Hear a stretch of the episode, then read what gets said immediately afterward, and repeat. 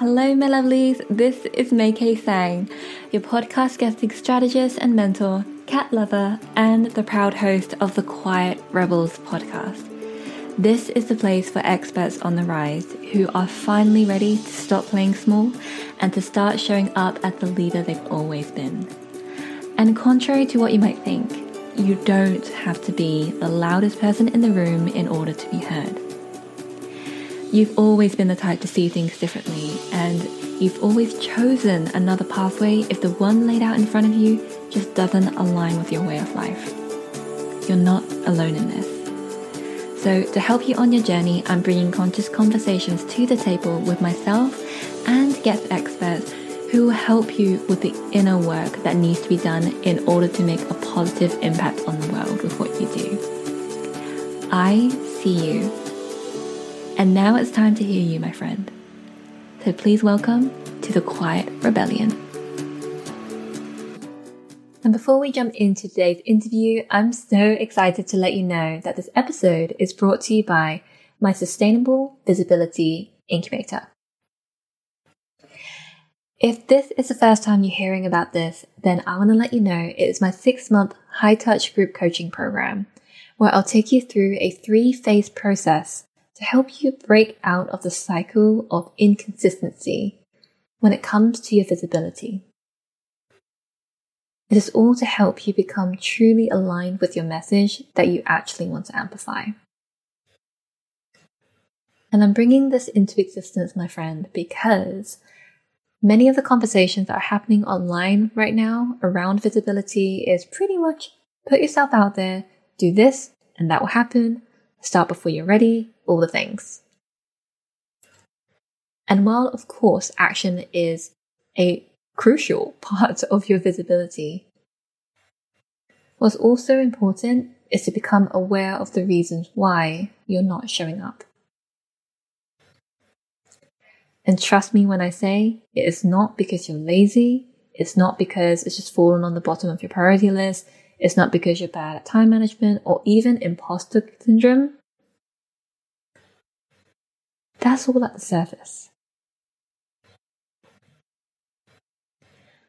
Because what visibility is all about is being seen.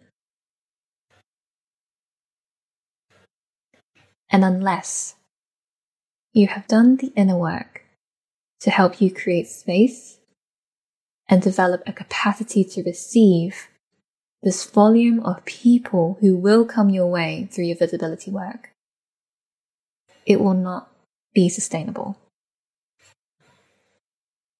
And that's why in this group coaching program, it's all about aligning it to your lifestyle, your goals, your strengths, your personality.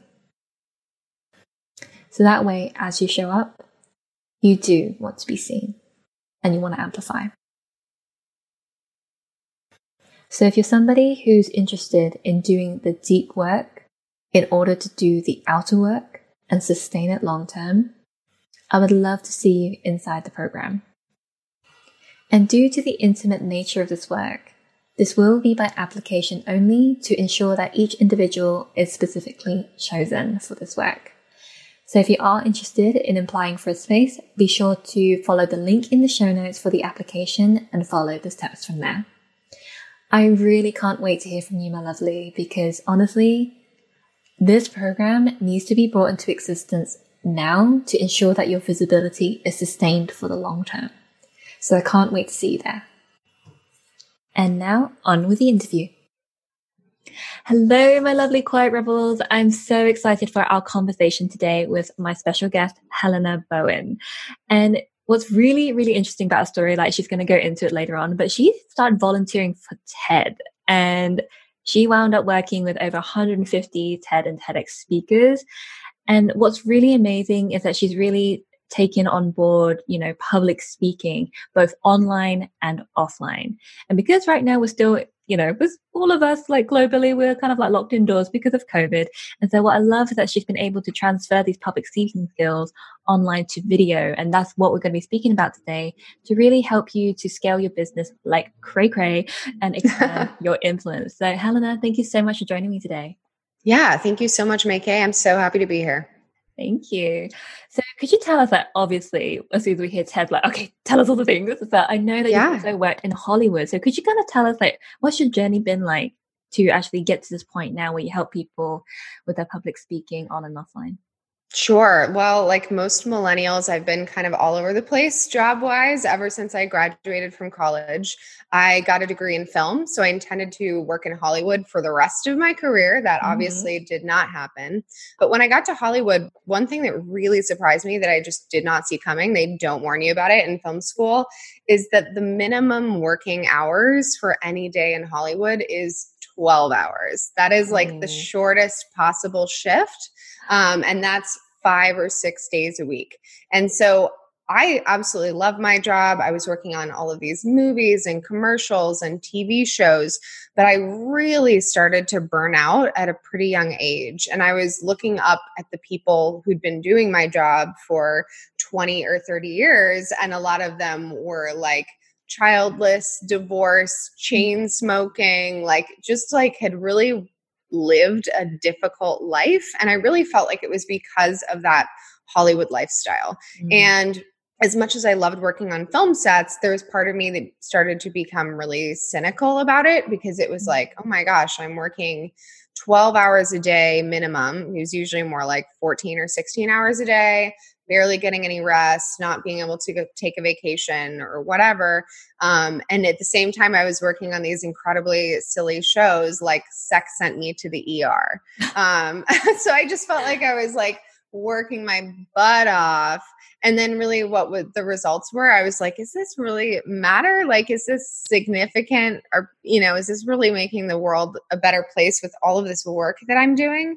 And at the same time i was really kind of homesick and missing my uh, crew from boston. Mm-hmm. i had like the best college experience in boston it was super academic. Everyone was like nerdy in the best way. And that's the opposite of Hollywood. Hollywood is very all about who you know and being seen in style and fashion and celebrity. And I felt like I was missing that academic side of my life. So that's actually where my interest in TED came in. And I started thinking, like, oh, maybe I'll volunteer at a TEDx event in my spare time. And so I ended up applying to go to TED Active, which no longer exists, but it was an old TED brand, and to do their training to become a TEDx organizer. Mm. And really, it just completely went off the rails from there in the best way possible. Oh my goodness. What a journey. And I really, really appreciate that you kind of shared the non glamorous side of Hollywood because, of course, we think of like all the movies, all the superstars. But what it really takes to make all of these things happen is a lot of hard work behind the scenes. And it's amazing that you recognize so early on that this is not where you want to be forevermore because of the kind of lifestyle that you have to uphold in order to keep doing that. Yeah. So, what do you do now, Helena? Yeah, so now I'm a speaker coach and a speechwriter, and I have my own business. Um, it really started off as a side hustle. So after I got the training by TED to be a TEDx organizer, I immediately started volunteering for TEDx events. Mm-hmm. And it was one of those things where I thought it would just, I'd kind of dip my toe in it. It would just be a volunteer activity. Um, and it very quickly just spun out of control. It went from me doing it just kind of lightly as a hobby to me doing it hours and hours and hours and hours every week. Mm-hmm. And in the meantime, I got a job at HBO, which thank God was a little bit more reasonable. The hours were more more like nine to seven normal office job. And so basically, I was doing this job as a speaker coach and a speechwriter for TEDx speakers as a side hustle at HBO for three years. So I was mm. using all of my vacation days and everything okay. to do that work. And I didn't realize it at the time. Honestly, I had no idea that I was basically building a business. It didn't occur to me. I thought I was just doing this as like a little side thing. Yeah. And then eventually I was like, wait a second, I should probably just do this full time. Like this should probably just be my job. So eventually I left HBO and then started my business and now I do it full time. Brilliant. And yeah. I, I feel like I need to ask you more about this experience because I think it's it's almost like a rite of passage for for entrepreneurs to eventually like grace a TED stage, right? Yeah. So could you kind of um, you know, you don't have to give names or anything, but what what sure. has it been like working with over 150 speakers? Like what's it like with the prep work? What is it like with the applications? Like who gets to be on the stage and all those sorts sure. of things? Yeah, I mean, so I think the best part of my job and the reason why it suits me really well. So I work both on the selecting of speakers side mm. and I work on the coaching of speakers side, depending on the event. So some events I'm just selecting speakers, some events I'm just coaching speakers, and everything in between. But in terms of selecting speakers for TEDx events, I think what's been most interesting is just for me to get to see literally tens of thousands of different applications and see what people are applying with. And mm-hmm. I think mm-hmm. my biggest lesson is that a lot of people try to kind of mimic other people mm-hmm. and do mm. things that they've already seen done already. And the talks that usually end up getting accepted are so specific and so niche and so original. Um, like we always talk about how a TED or TEDx talk should be a talk that only you can give that mm-hmm. other people couldn't give that exact same talk. Um, so I think that's something that I've learned from other business people or that would apply to business people and entrepreneurs is if you're aspiring to be on the TED or TEDx stage, think about what that talk is that only you could give based on your life experience. And I think that will steer you away from a lot of those more generic kind of motivational topics that yeah. hundreds or thousands of people are applying with. Mm, oh, that's so important. And I think that really connects with, you know, what we do as quiet rebels is just like we have something big that lights up our soul and it's not from anybody else. It's just it just comes from within. And so to realize that TEDx um, events really thrive on finding people like that is really is really lovely to hear. Yeah, absolutely. I think there's a huge misconception in the public that mm. the people who thrive as a public speaker are massive, gregarious extroverts mm-hmm. and that mm-hmm. you have to be that way. And that is so not true. I mean, I definitely identify as an introvert. And I think most of my clients that I work with identify as an introvert and they find it within themselves to give a speech in front of thousands of people because they believe in the material so much and they're so yeah. passionate and excited about it. Yes, absolutely. So let's talk about this a bit more because um in the green room we were talking about how this big myth around, you know, being a great public speaker. To be honest, like so many public speakers that I really admire, they're actually all introverts. So, mm. okay, so let's make it clear extroverts aren't the only one who can be on stages introverts are just as welcome and uh, what other misconceptions do you think that people have about public speaking that make it so scary you know yeah oh such a good question i could literally talk about this all day long oh, so please i hope do. you have time yeah well so i think the biggest misconceptions around public speaking all have to do with fear. And mm. I think mm. a lot of that fear comes from the fact that people think that they want that the audience wants you to be perfect on stage. So a lot of times we're used to showing up on social media as kind of our casual best selves. And then a lot of entrepreneurs and business people especially think that as soon as they step onto a bigger stage that they have to be this like perfect actor who mm. says all the funniest, best inspirational things at all the perfect times. But that's not really true. In fact, if you look at all of the highest performing TED Talks on TED.com, if you sort by most views, you will be shocked at actually how imperfect those people are. Really, what the audience wants is someone to relate to. They want to see you as like a friend or a mentor, not this perfect immortal being that they can put on a pedestal. And so, what you'll notice when you sort on TED.com by views is that most of the top watch talks, in fact, pages and pages and pages of the top watch talks, people are super casual, super conversational. They do not say all the quippiest, funniest, best lines at all the right times. They're really more just having a chat with their audience.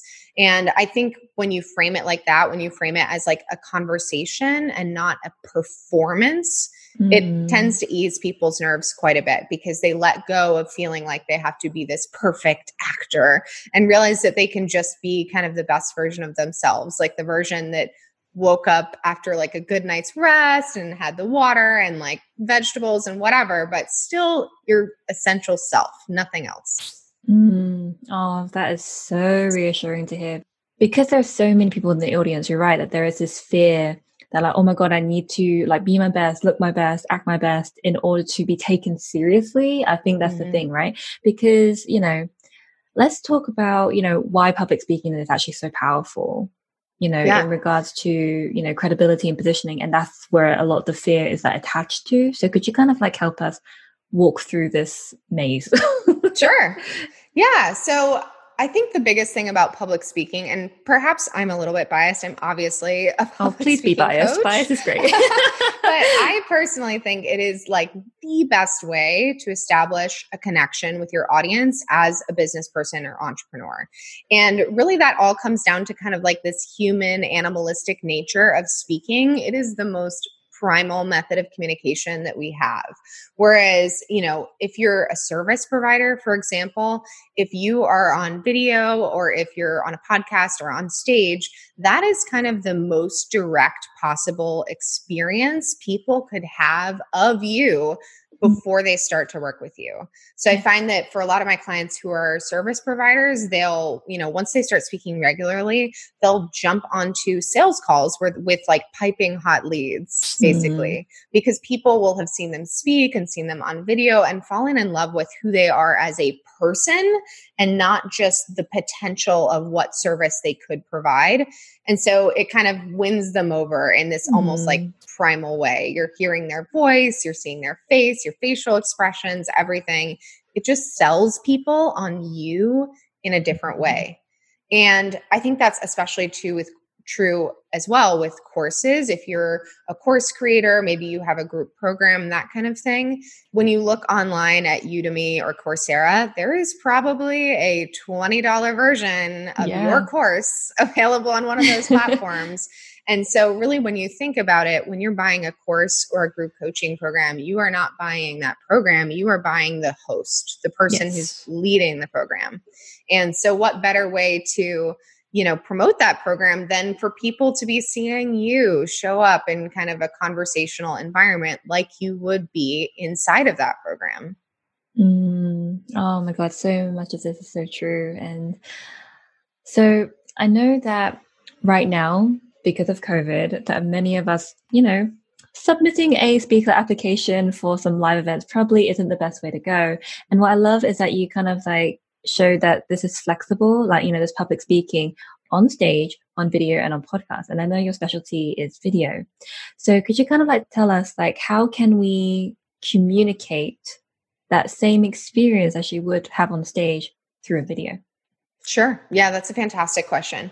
I definitely think people have made the mistake for many years of seeing public speaking on a stage and putting it on this pedestal as this separate other thing that's mm. distinct from the rest of our content. It really exists in the same ecosystem as everything else we do as entrepreneurs to create content. And so I'm just asking people to add video as one of those things if they haven't already and we know it works, by the way. Um, anything you do on video is just going to support those other aspects of your content.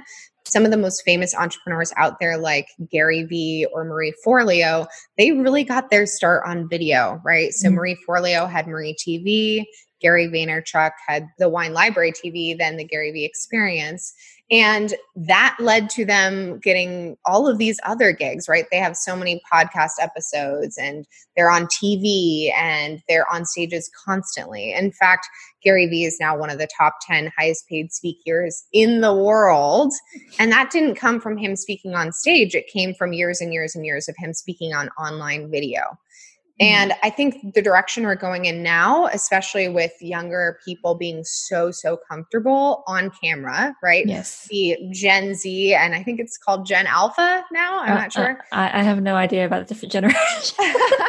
yeah. Like, uh. totally. But they're yeah. all digital natives. So they grew up with this technology, whereas a lot of us listeners are probably a little bit older and we learned it in like high school, college, right after college.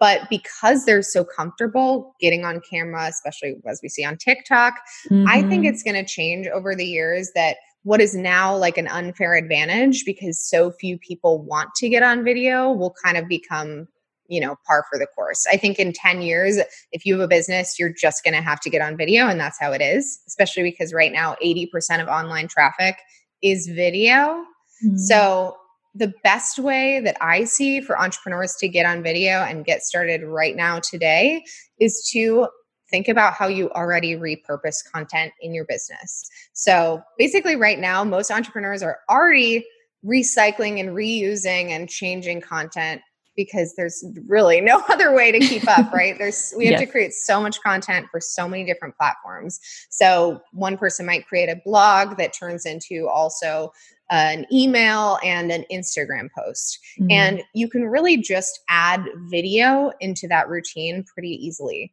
So if you if you look back at your old blogs, your old emails, your old IG posts, anything like that, just look and see what performed really well take those things and then just make a video of you saying it. Like it doesn't have to be perfect, just bullet point it out, get on camera and reuse that content because that way you're not feeling like video has to be this whole big separate thing that you have to do and add to your routine. You can just add it to your existing content routine. Mm, that's so true. And when it comes to video, do you actually recommend people start with doing live video or pre recorded? And why? Totally up to you and your comfort zone. Yeah. So, I mean, my answer with anything video, and this is so, this like kills my little film student soul to say all of this because I spent so many years learning all the best cameras and how to use them and the best sound equipment and like, you know, working in Hollywood, you spend weeks and months and years just working on one little piece of video content. But my answer to any business person or entrepreneur would be to get started by like crossing the lowest hurdle possible. Like mm. literally do the easiest possible thing. So if the easiest thing is for you to jump on, you know, IGTV and just record a quick video, then do that. You don't need anything more than your phone pretty much everyone listening right now has a phone that's good enough to record really high quality video. And so I think a lot of people will oftentimes use, especially us entrepreneurs and especially us perfectionists who love to research everything to death, will use equipment as a tool for procrastination. Like, yes, oh, I, I, have to wait. Like, I need to research what the best camera is. I need to research, you know, which microphone should I use? Should I use more of like a stick microphone? Should I get a lavalier? You know, do I have the right lighting equipment? All of yes. these things. But you can get started with your phone in front of a natural light source and nothing else today, like right now, as soon as you listen to this podcast.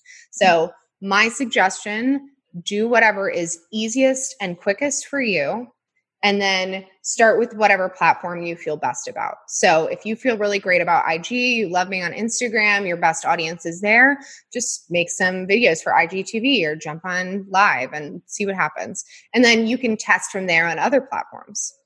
Mm, I feel like I need to like share this. okay, when it comes to pre-recorded and live, I think if you tend to be a procrastinator, I actually would recommend doing live streams. And it's because you have to be okay with everything not being perfect. And because when I, because I used to have a YouTube channel actually, and now I'm thinking of going back to it. And the thing is, I actually stopped because of all the things that you said. It was like feeling like everything has to be perfect with the lighting, the, you know, for men and women, you know, makeup, hair, mm. clothes, like all the things, right? And it's just, just, just get started. And, it's just a new way for people to connect with you because on podcasts you feel that intimate connection because you can hear our voices.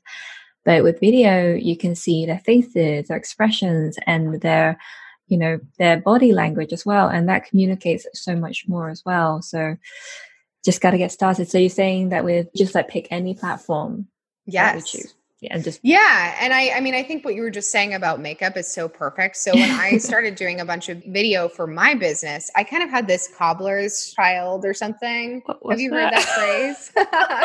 No basically like they, it's this old fashioned phrase that like the children of cobblers the people who make shoes would never have good shoes because the cobblers would be so busy making good shoes for everyone else. Oh, and i oh, had oh, that going on in my business for the longest time because i was spending so much time helping other people create talks and speeches and videos and everything that I didn't make any of my own content.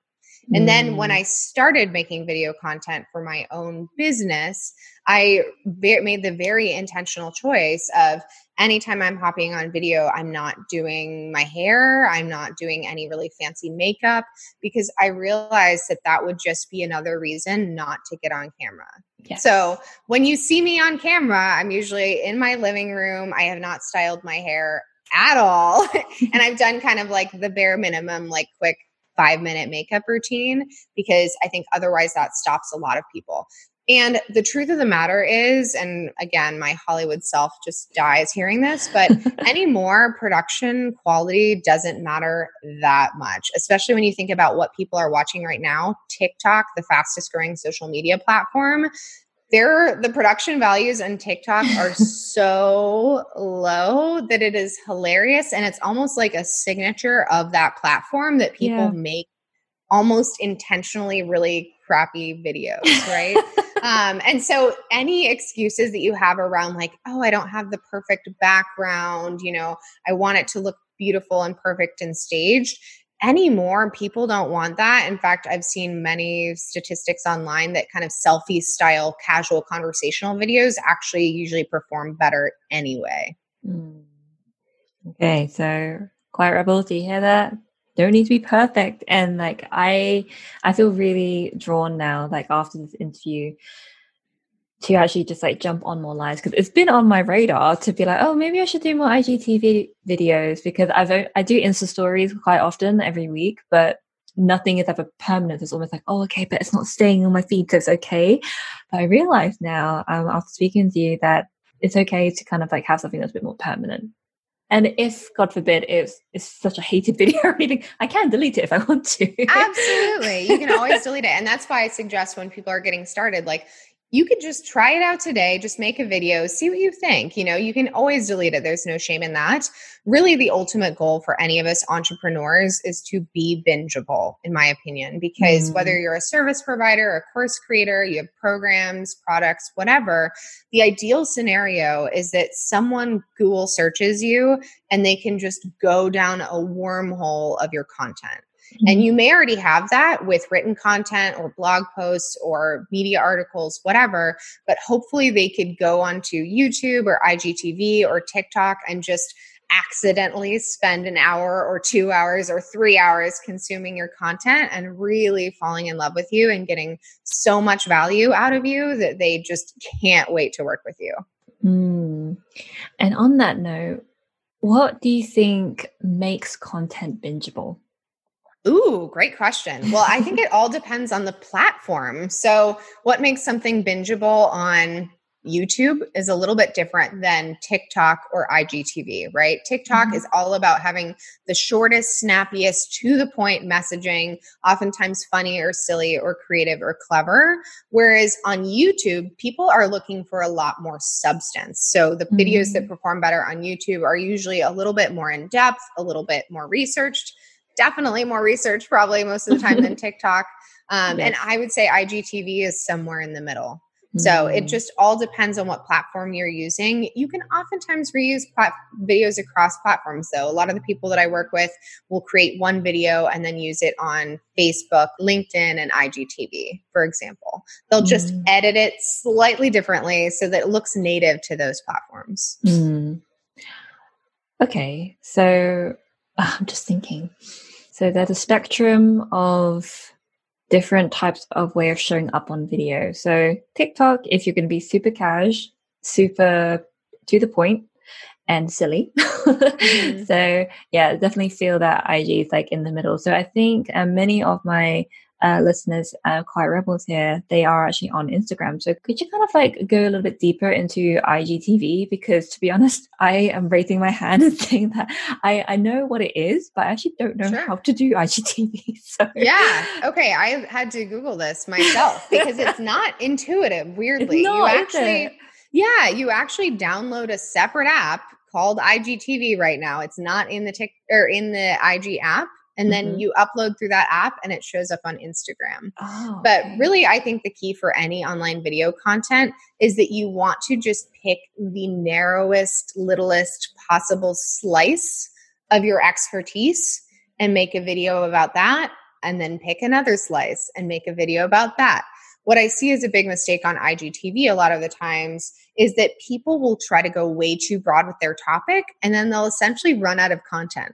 Mm. Whereas, like, if you just pick the tiniest, littlest slice of an idea, make an IGTV video like in the three to 10 minute length, then you can make infinite more videos for IGTV. Most IGTV videos are in the vertical format, and mm-hmm. I have hired someone to add captions and add a title just because I find they perform so much better because a lot of times people are listening probably in bed, right? Without their audio on. So I think adding subtitles can be a huge value add for people. But the real key is to just pick a tiny little slice of your expertise, make a quick little video, post it, move on, pick another little slice, post it, move on. Mm, okay.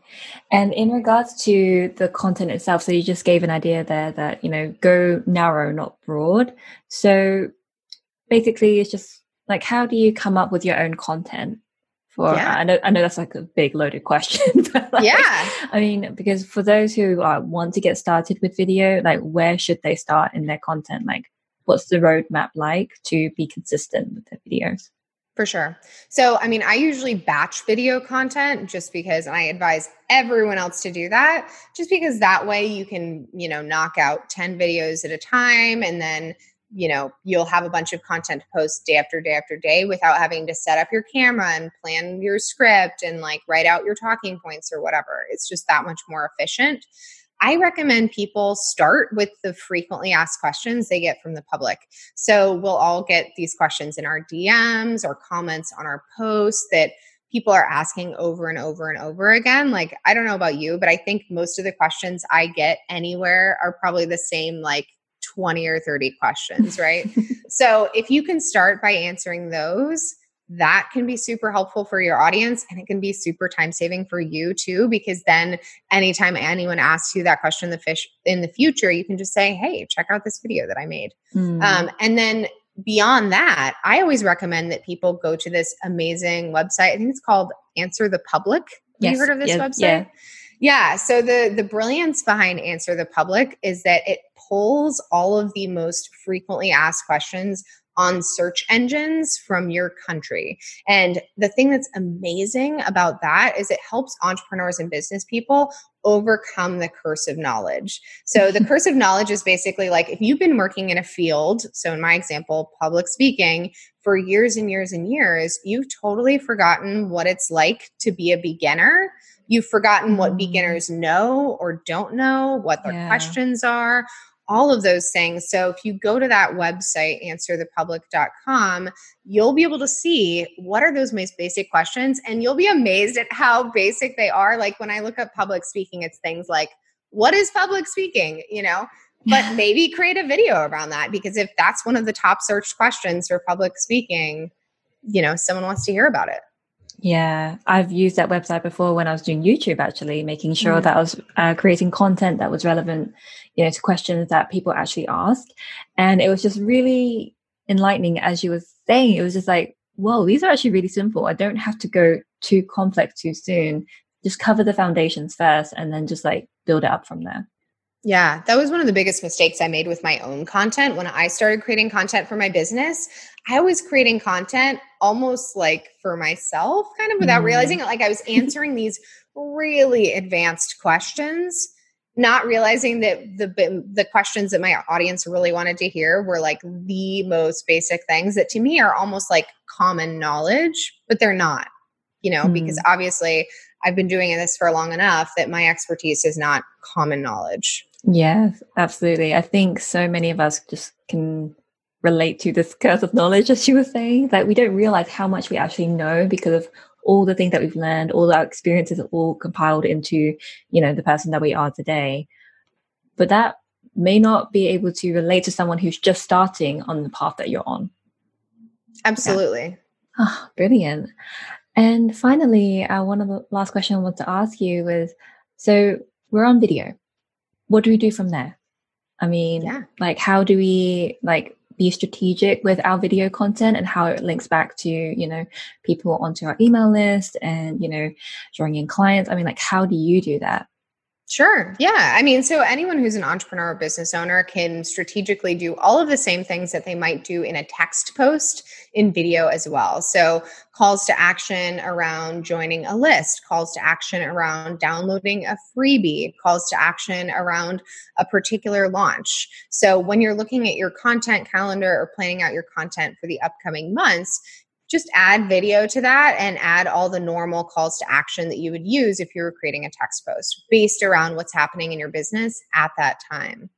And then once you're sharing more and more videos, what you'll see that's really interesting is that they oftentimes will get you know hits months and months and years yes. after you post them it's which true. i think is a little bit different from a lot of the things we're used to be doing on social media right because like mm. when i mm. create an instagram post I pretty much assume that most people are going to see it in 24 hours. And if they mm-hmm. haven't seen it in 24 hours, you know, maybe a handful of people will see it after that, but not very many. Yeah. Whereas the brilliant thing about video, and actually, especially TikTok, TikTok serves up content that's months and months and months old mm-hmm. as new mm. content.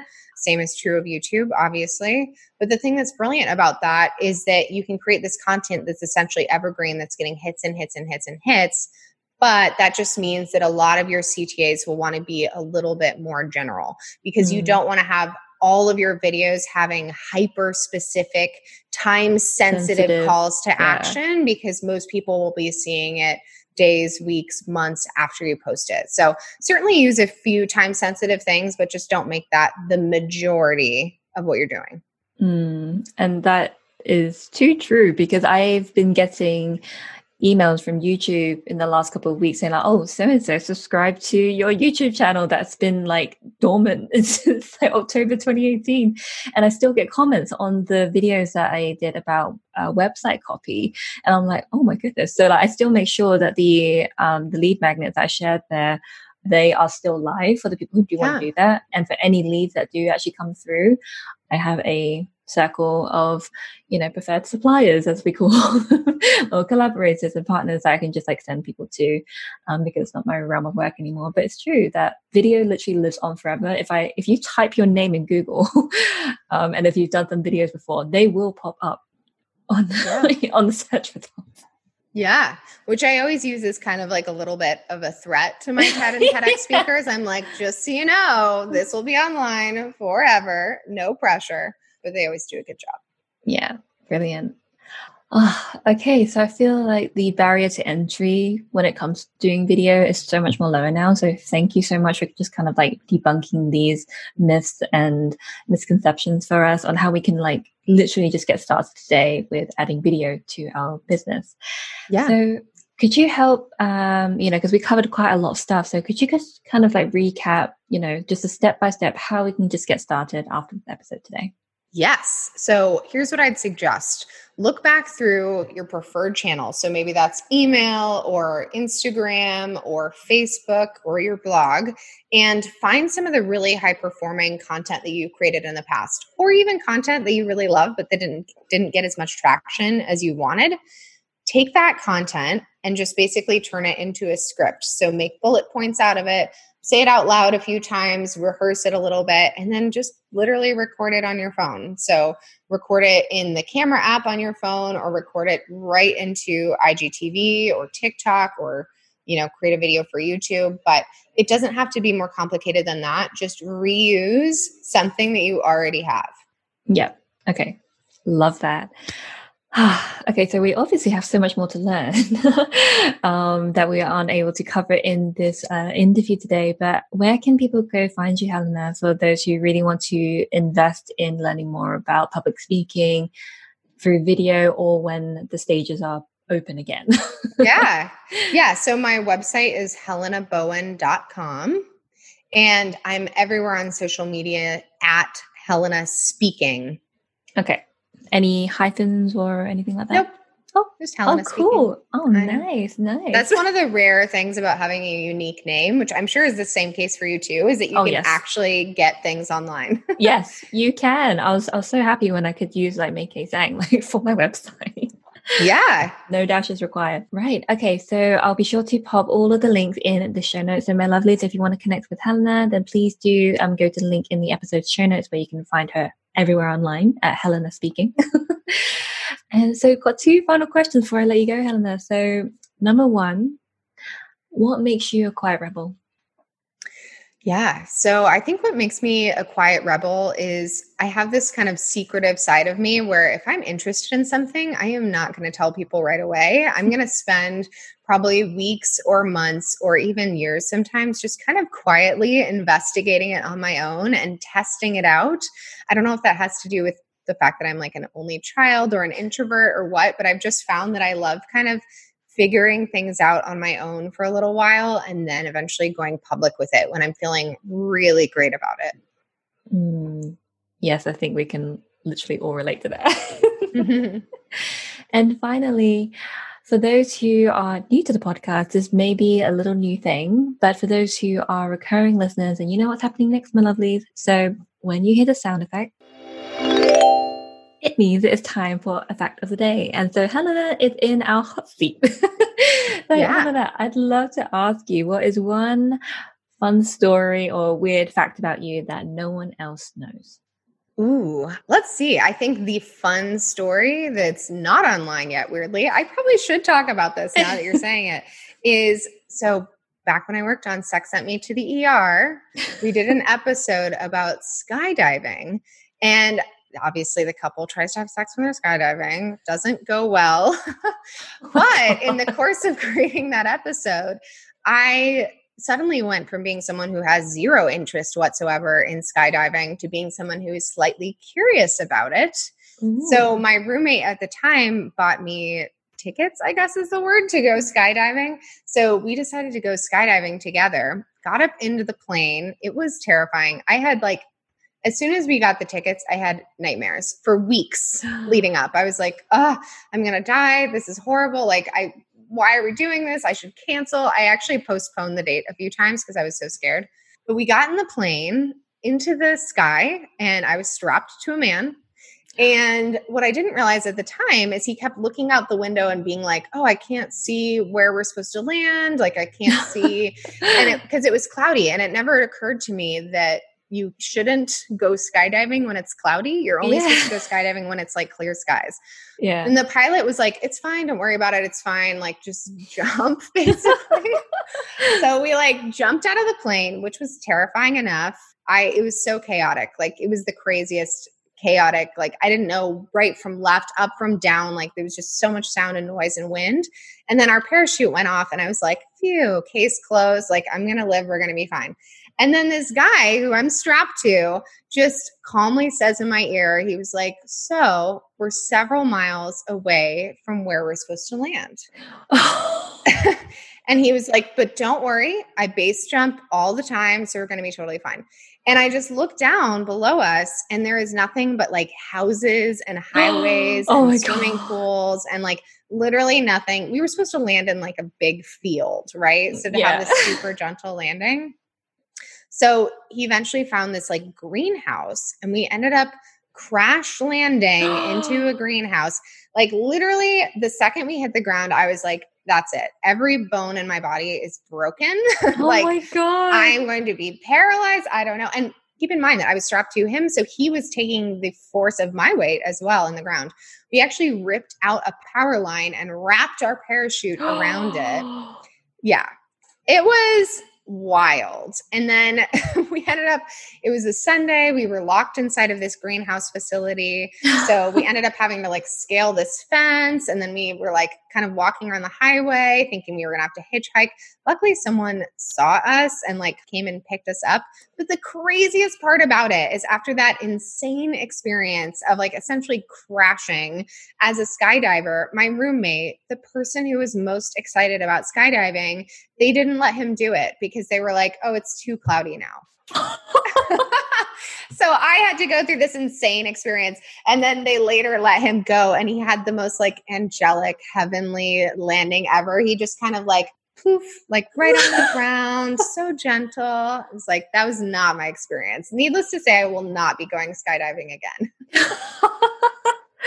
oh my God, but you survived and you literally lived to like tell the tale. And yes. And but that's also that was a quiet rebelly thing too because I didn't want to tell anyone that I had like an interest in skydiving for a while. And so after that crazy crash situation happened, I called everyone and I was like, "So guess what just happened?"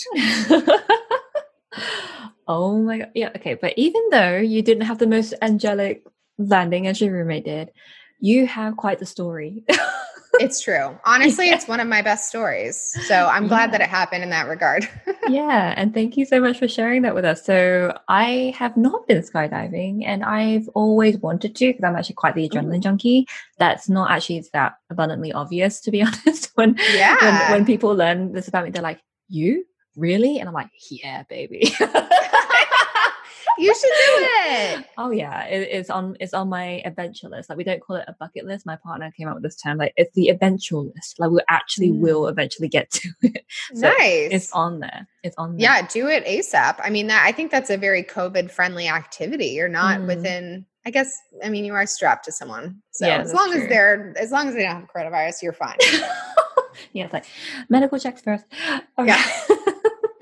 All right. Oh my God. So, Helena, this has been an awesome, awesome interview. So, thank you so much for coming onto the Quiet Rebels podcast today to share all things video. And thank you for making it way less scary than many of us make it out to be in our heads. Oh, thank you so much. And I hope all of you listening jump right into video today. You're going to do great. Yes, and tag us if you do. So I'm going to pop yeah. our, our handles in the show notes so you can tag us straight away. And yeah, so Helena, thank you so much. Thank you. And so, my lovely, there we have it. So, everything that we mentioned in today's interview will be popped into the show notes. So, be sure to head for that link. And if you haven't done so already, I would so love it if you could subscribe to this podcast because that way you don't miss a single episode and another conscious conversation. And of course, if you feel cool to, I would so appreciate it if you could leave a rating and review because that really helps other quiet rebels find us. oh my goodness. Okay, another great episode. And so I will be back, same place, same time next week for another episode of the Quiet Rebels podcast. So until then, my lovely, do take care and bye for now.